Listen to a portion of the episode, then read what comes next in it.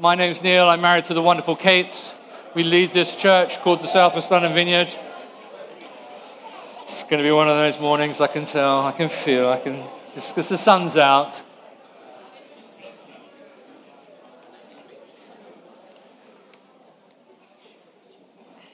Last week, for those of you who are here, we began a series looking at uh, Paul's second letter to Timothy. And what we started looking at last week is how it is that we build a spiritual heritage. We started to look at how we think about how we pass on uh, the faith. We pass on our faith to other people. We started to think about how we build a spiritual legacy that lasts. And when you look at Paul, uh, Paul's second letter to Timothy, what you've got here is you've got the Apostle Paul, and he's writing as an old, experienced, seasoned servant of the Lord who's followed Jesus through thick and thin for decades. You know, he's seen it all, he's been there, he's done that, he's got the t shirt, and he's writing to this younger chap, Timothy, and he's writing to him to encourage him basically to keep on keeping on, to keep on doing the stuff. And so it would be well worth our while, I think, for us to pay attention and pay close attention to what, in effect, are Paul's famous last words. I think it was Lady Astor who, when she woke briefly during her last illness and found her entire family around her bedside, said, Am I dying or is it my birthday? Actor Humphrey Bogart's famous last words were, I knew I should never have switched from scotch to martini. Uh, Chekhov remarked, I'm dying and it's been such a long time since I drank champagne. There's a theme emerging here. Douglas Fairbanks Sr., uh, his uh, unfortunately mistaken last words were, I've never felt better. and to his housekeeper, who urged him to tell her his last words so that she could write them down for posterity, Karl Marx is reputed to have said, Go on, get out. Last words are for fools who haven't said enough. A bit harsh. I know. Now, without wishing to take uh, issue with Mr. Marx, um, these final words from Paul to Timothy, I, I think they're very much words that we should be paying close attention to, particularly for those of us who are thinking about how it is that we keep on keeping on. How do we keep on keeping on in the Christian faith? How do we pass on this um, wonderful treasure, this gift of faith that we have, such that we build a spiritual legacy, such that we um, leave a, a spiritual heritage behind? So if you've got a Bible, turn with me to 2 Timothy uh, chapter 2. Timothy's, two, Timothy is really, really hard to find. So um, unless you have an iPhone, use the contents in your Bible. We'll turn to that in a minute. Um, and just as a reminder for those of you who weren't here yesterday, 2 Timothy is part of a group of three letters. There's 1 Timothy, 2 Timothy, and Titus. And uh, at least since the 1700s, they've been known as the pastoral epistles, the pastoral letters. And that's because they were addressed to individuals who were commissioned to uh, pastor and care for churches. And what we've got here is Paul exhorting the younger Timothy to do the work of pastoring, to, to, to raise up other leaders, to teach healthy doctrine, to combat doctrinal error that was creeping into the church, to extend the kingdom of God to other people. And so, what we're wanting to look at over these next few weeks is what is it that this experienced leader, this experienced follower of Jesus, Paul, writes to the younger Timothy? What is it that he says about his circumstances? What is it? What wisdom is there in there that tells him about his current circumstances and uh, uh, how it is that Timothy might keep on uh, keeping on? What counsel, what insight, what wisdom does this older, experienced Paul give to the younger Timothy? And, and, and what is there in this book that might help us as a local church as we desperately long to see the kingdom of God extended to everyone in every way, as we seek the transformation of all of the places that God sends us um, one life at a time. I think the first thing that's clear, um, especially from reading, remember from last week, reading from the end of chapter 1, the first thing that's really clear is that Paul has uh, suffered, and he is suffering considerably. Uh, you know, both physically, literally, Paul's writing this letter, and he's, he's literally in chains. He's under house arrest as he's writing this letter. And so, just physically, he's suffering. Emotionally, he's suffering. You remember from last week, we looked at uh, the end of chapter 1, I think it's verse 15, where he's talking about all the people who've deserted him.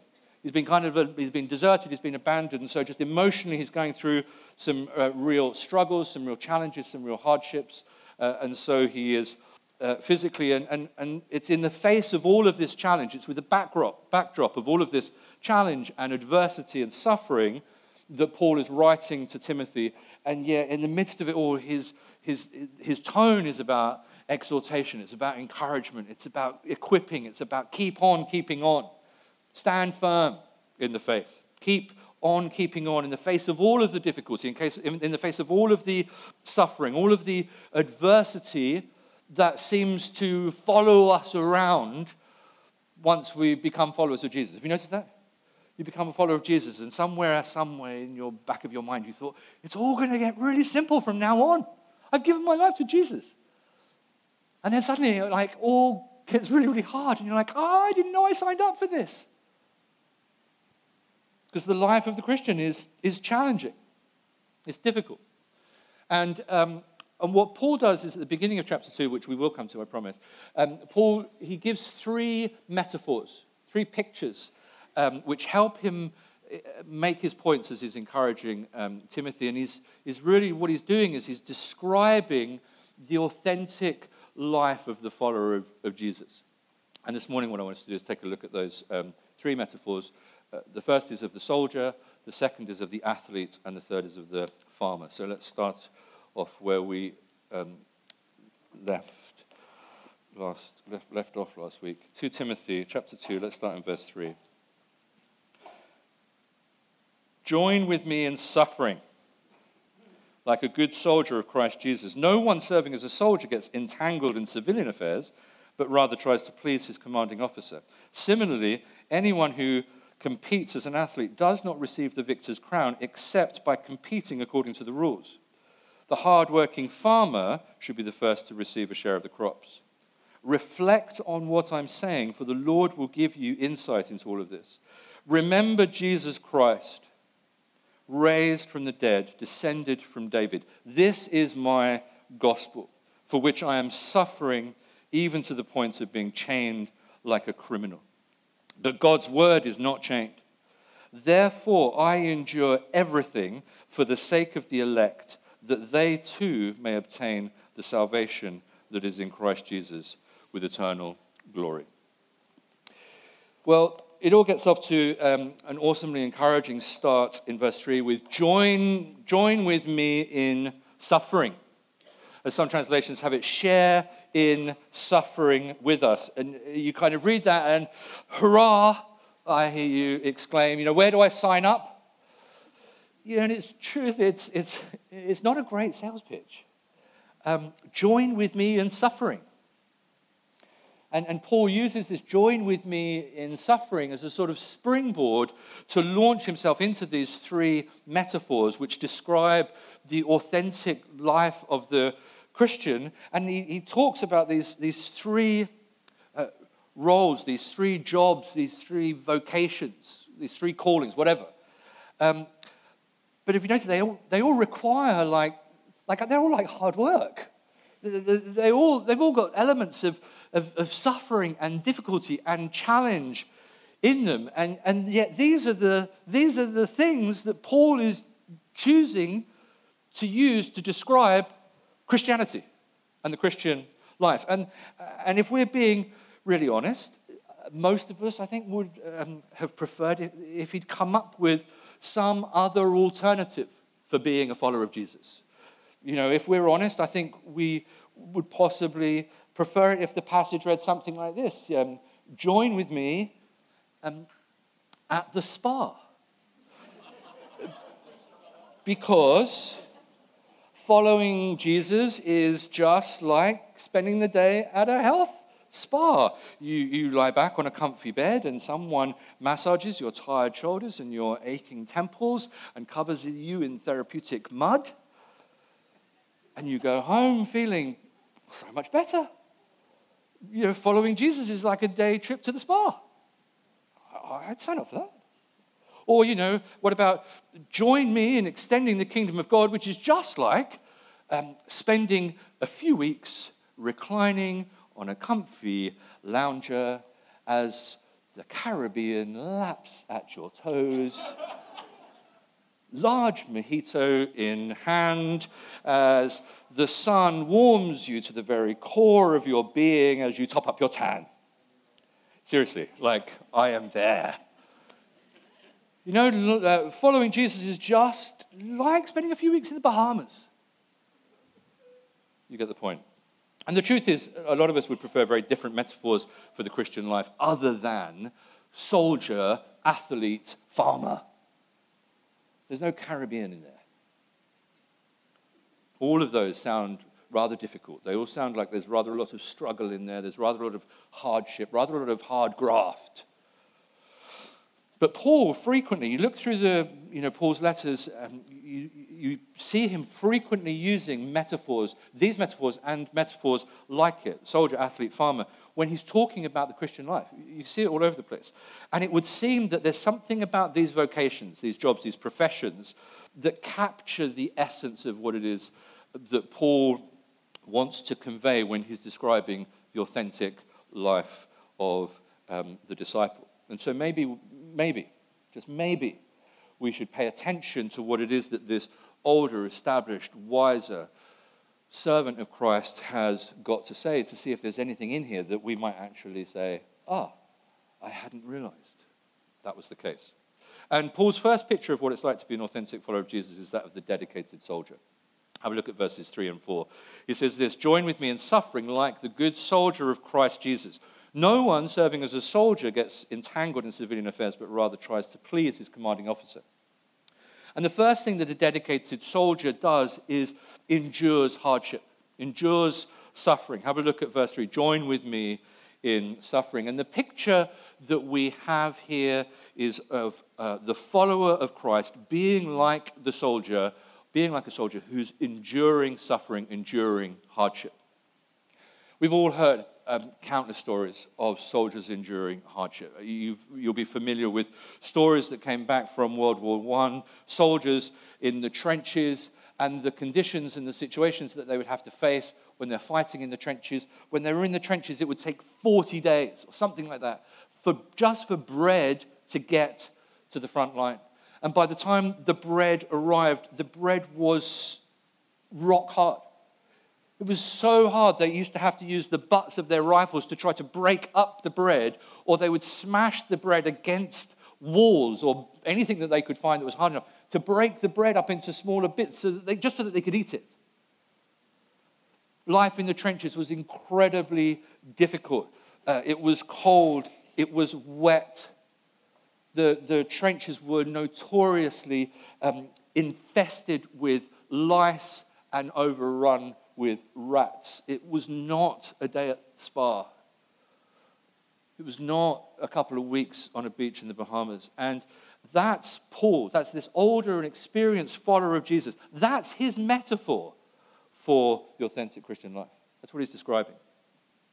Does our understanding of what it means to follow Jesus, does it include being a soldier? Does it include this concept, this understanding of enduring hardship? Paul says, join with me in suffering like a good soldier of Christ Jesus.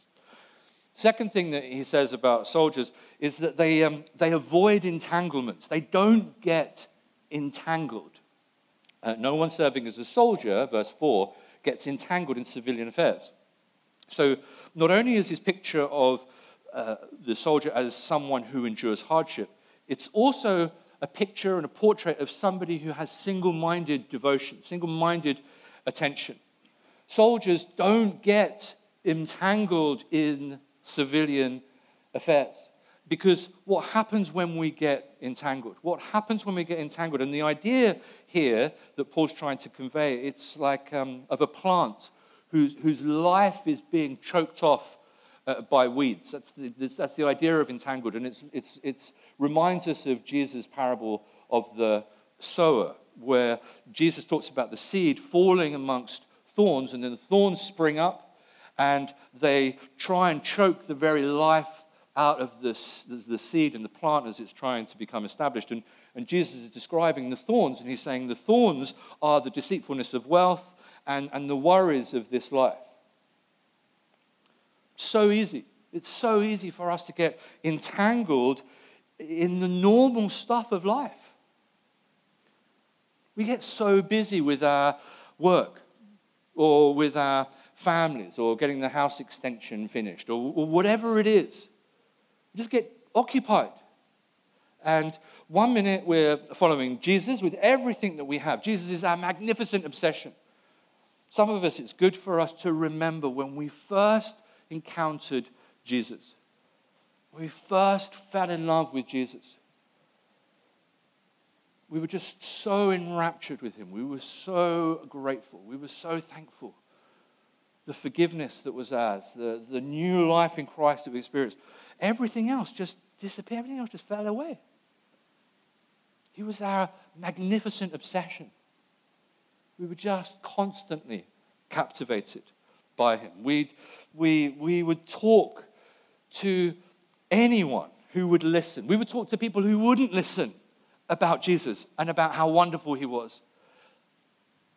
We would pray for anything that moved, whether they were sick or not. Do you see? And like, um, we'd, we'd find anyone and we'd grab them and we'd pray, lay hands on them and say, Oh, you're sick or it's okay. I know someone who deals with that kind of stuff. So let me lay hands on you and pray for you. And they'd look at us as if we were mad. We'd be like, I don't care.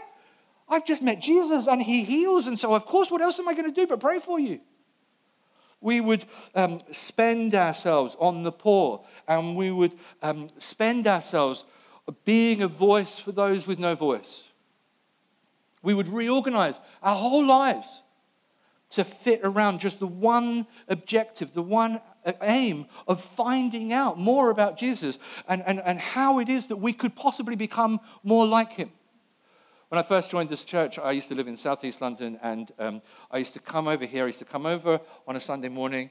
Um, I'd come uh, back for Sunday evening services. We used to have a thing uh, called on Tuesday nights called ETC, Equipping the Church, and I'd come over for that. I'd come over for house group. I'd come over from southeast London like four, or five times a week. We'd be at everything. I was at, I was at everything. You know, there were classes on uh, expectant mums. I'd be there because there was a chance there was a chance I might find out something more about Jesus that I didn't already know. We'd go to these random things. We'd go to anything. We, Kate and I, we served on, the marriage, on some marriage course before we were married, just so that we could just catch a glimpse. Like here, we weren't allowed in, but we, we could, like, so we could, we could listen at the door in case there was some nugget. And, and, and then when we first joined this church, the way that we learned was so boring. It was so dull. Like, we used to go to these events and they would give us the notes, right? Which whoever was teaching this, the class would read, and you had the stuff in, in front of you, only the stuff that you had had blanks, right? And so you'd sit there and you just listen as the guy who's reading the thing reads what is in front of you, and but you'd listen out for the word that was missing when we did our marriage prep, it was like that, but we were naughty because we used to read ahead and we used to try and guess what the gaps were going to be. And, um, and we'd make up our own. So we made our, up our own marriage course. This has got nothing to do with what I'm saying. What I'm saying is we, we were just, we were like sponges. Just soak it all up. We just um, reorganized everything just so that we could be around these people, just so that we could be somewhere where we could find out more about Jesus, learn about how we prayed for the sick, learn about how we grew in our relationship with Jesus, learn about how we read the Bible, learn about anything and everything. And then suddenly we wake up, and the next minute we look at our lives and we go, uh, I'm stuck at the office again. Or, you know, I've got to take Jimmy to his 20th tennis lesson this week you know, or we're so busy trying to work out which tiles are going to go best in the kitchen. And somewhere along the line, we kind of got entangled. Not in the things of the kingdom, but in what Paul here calls civilian affairs. And so we spend our time talking not about Jesus, but about our jobs and about the best schools and color charts. Ah. Cause to live for. And so what happens is we, we become busy. We become busy, we become exhausted, our lives get filled, and so we just don't have time. We don't have time to go to a small group this week. Or, do you know, I'm so, I'm so busy, I, I have, I, I'm entitled to a well deserved line on Sunday morning. Or I couldn't possibly help out at a job club, or whatever it is. You know what I mean? And what's happening here is we, we lose sight of the Christian life as being that of the soldier who doesn't get entangled in civilian affairs. What's the goal of the soldier? It's um, not only to endure suffering, um, avoid entanglements. Third thing is to please the commanding officer. Look at this in verse 4. No one serving as a soldier gets entangled in civilian affairs, but rather tries to please his commanding officer. Jesus is our commanding officer. Our lives are to please him. You see, the point of the Christian life isn't so that we get to call ourselves Christians, you know, and go, that's a relief. Like, I'm going to heaven. Do you see? And then we just carry on living uh, life the way that we want to. We carry on living life the way that suits us. Uh, we, we carry on living life the way that everyone around us lives life.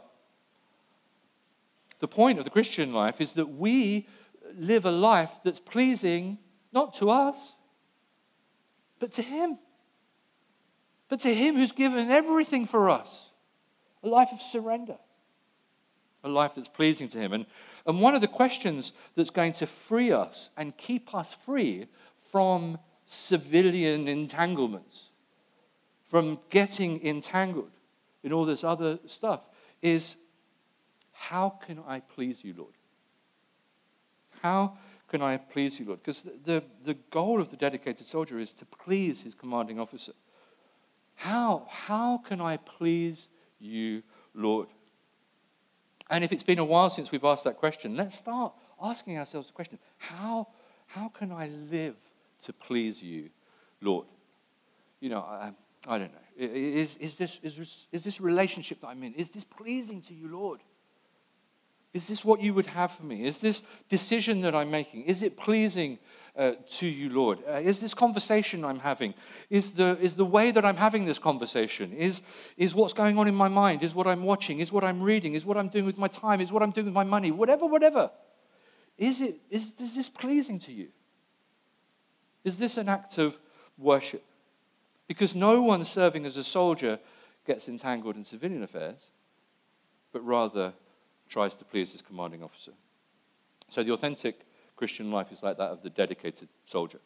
And then Paul goes on and he describes being a follower of Christ as, um, and, and, extending the faith, uh, not only as being that of a soldier, he also uh, likens it to li- the life of an athlete.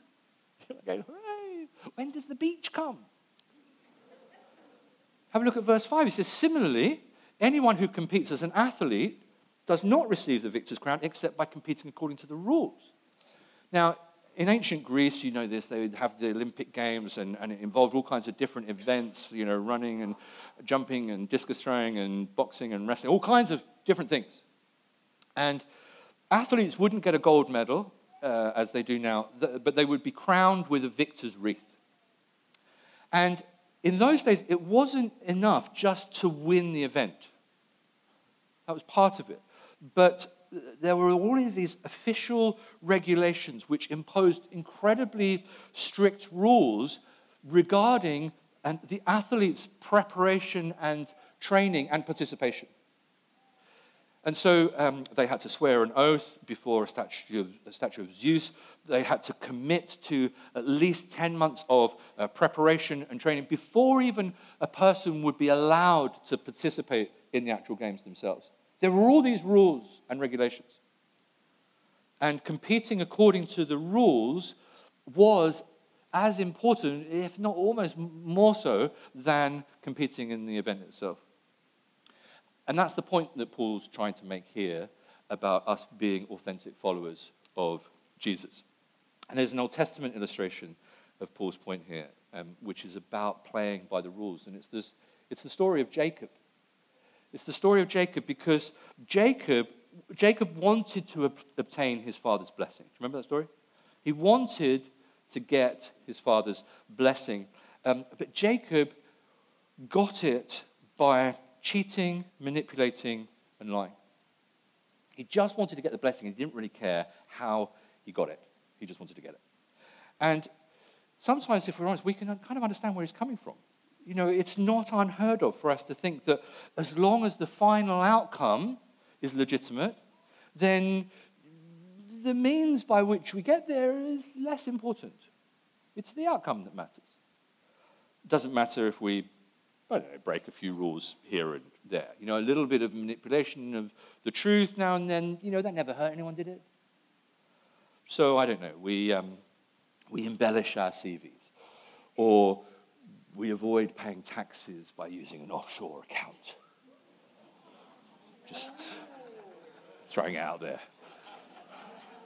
Or we tell a little white lie to our spouse, or whatever it is. We, but basically, what we're saying is, you know, um, as, as long as I get what I want, it's, o- it's okay.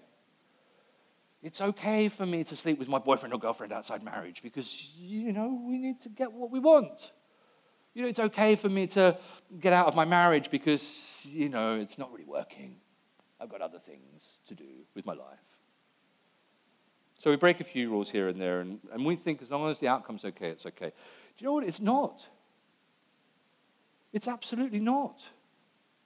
And Jacob suffered for his manipulation and his cheating. He really did. You know, Jacob spent, I don't know, nearly 20 years being disciplined by God. And eventually, one evening in the desert, Jacob has this encounter with God, and he finally discovers, he finally realizes the truth of of the matter, which is that God had always wanted to bless Jacob. God was never wanting to withhold blessing from Jacob. God had always wanted to bless Jacob. God had always intended that Jacob would be blessed. And so Jacob didn't have to manipulate and lie and cheat his way to getting that blessing. And if he'd only done, if he'd only lived his life the way that God had actually intended for him to have lived, Jacob wouldn't have wasted 20 years of his life. Are we at risk of wasting a, a decade or two or three of our lives trying to get what we want out of life, no matter how we go about it? Are we going about certain things in our lives that, truth be told, we know are not God's best for us? But we kind of go after it anyway because we think we want it.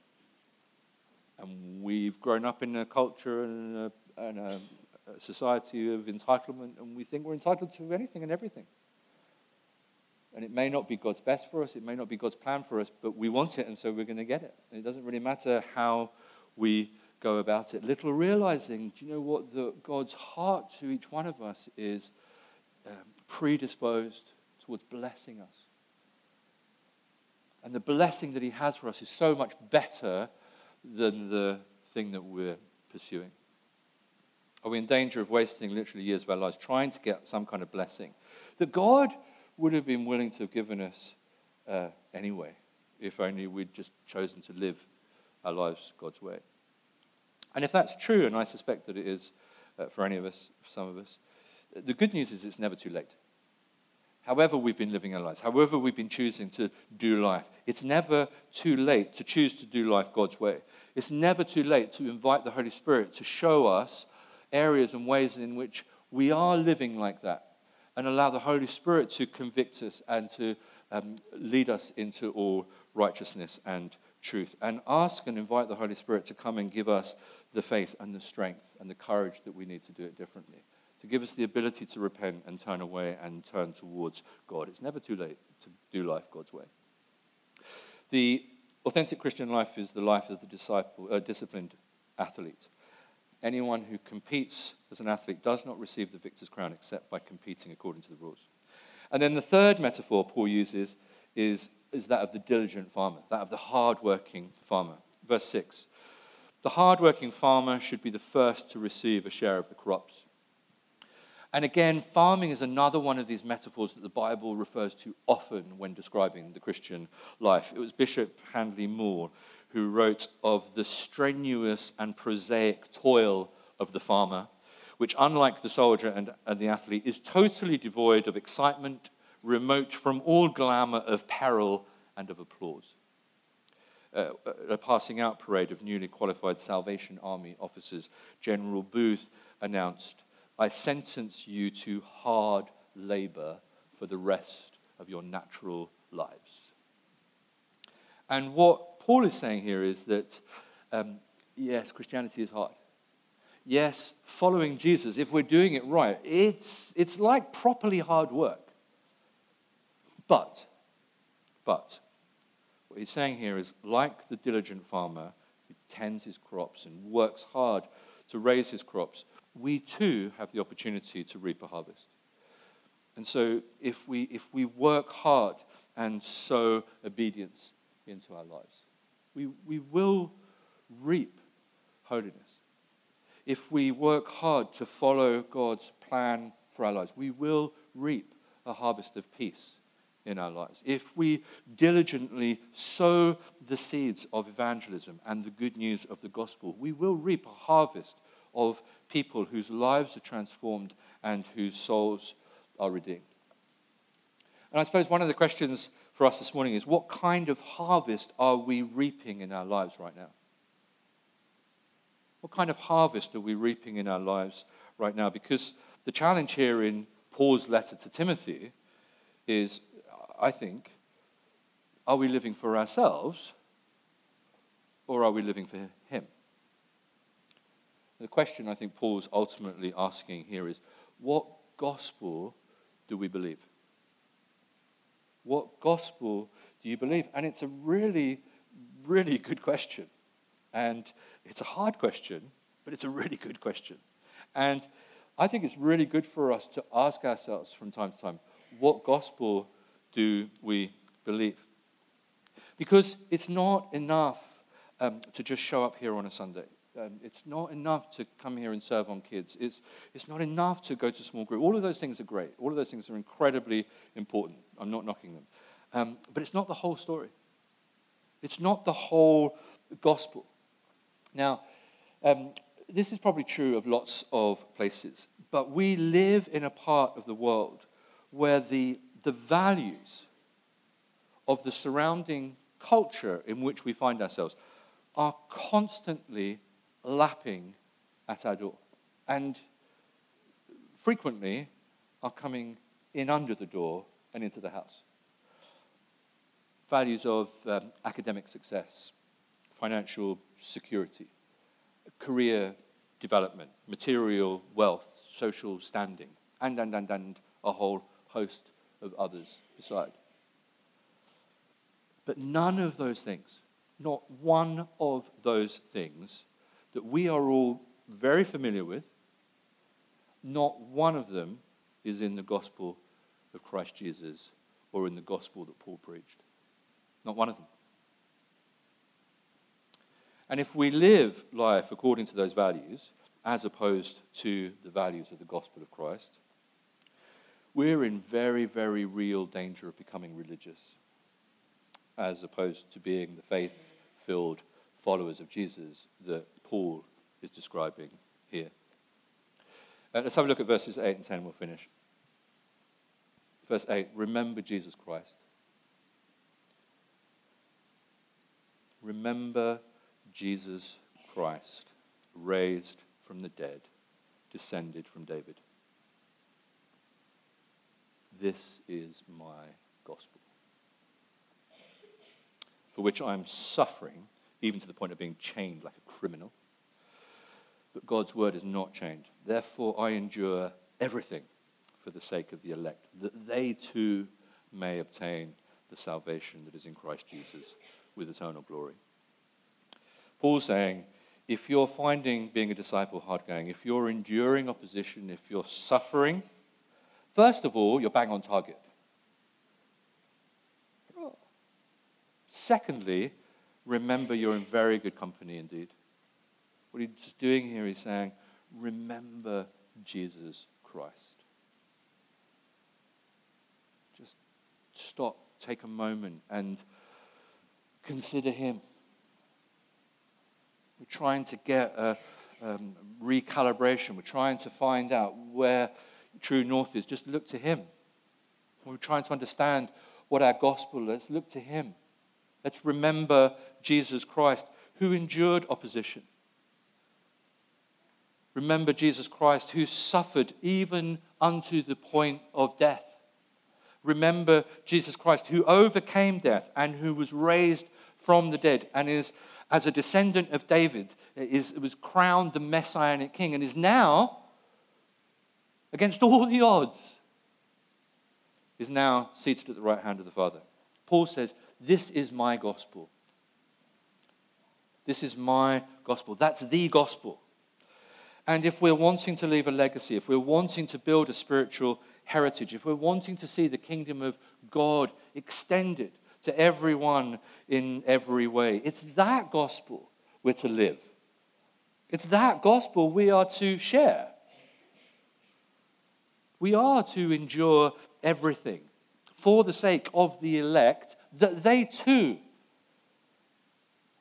we endure everything for the sake of others, that they too may obtain the salvation that is in Christ Jesus with eternal glory. Nod politely. Why do you stand? We'll minister.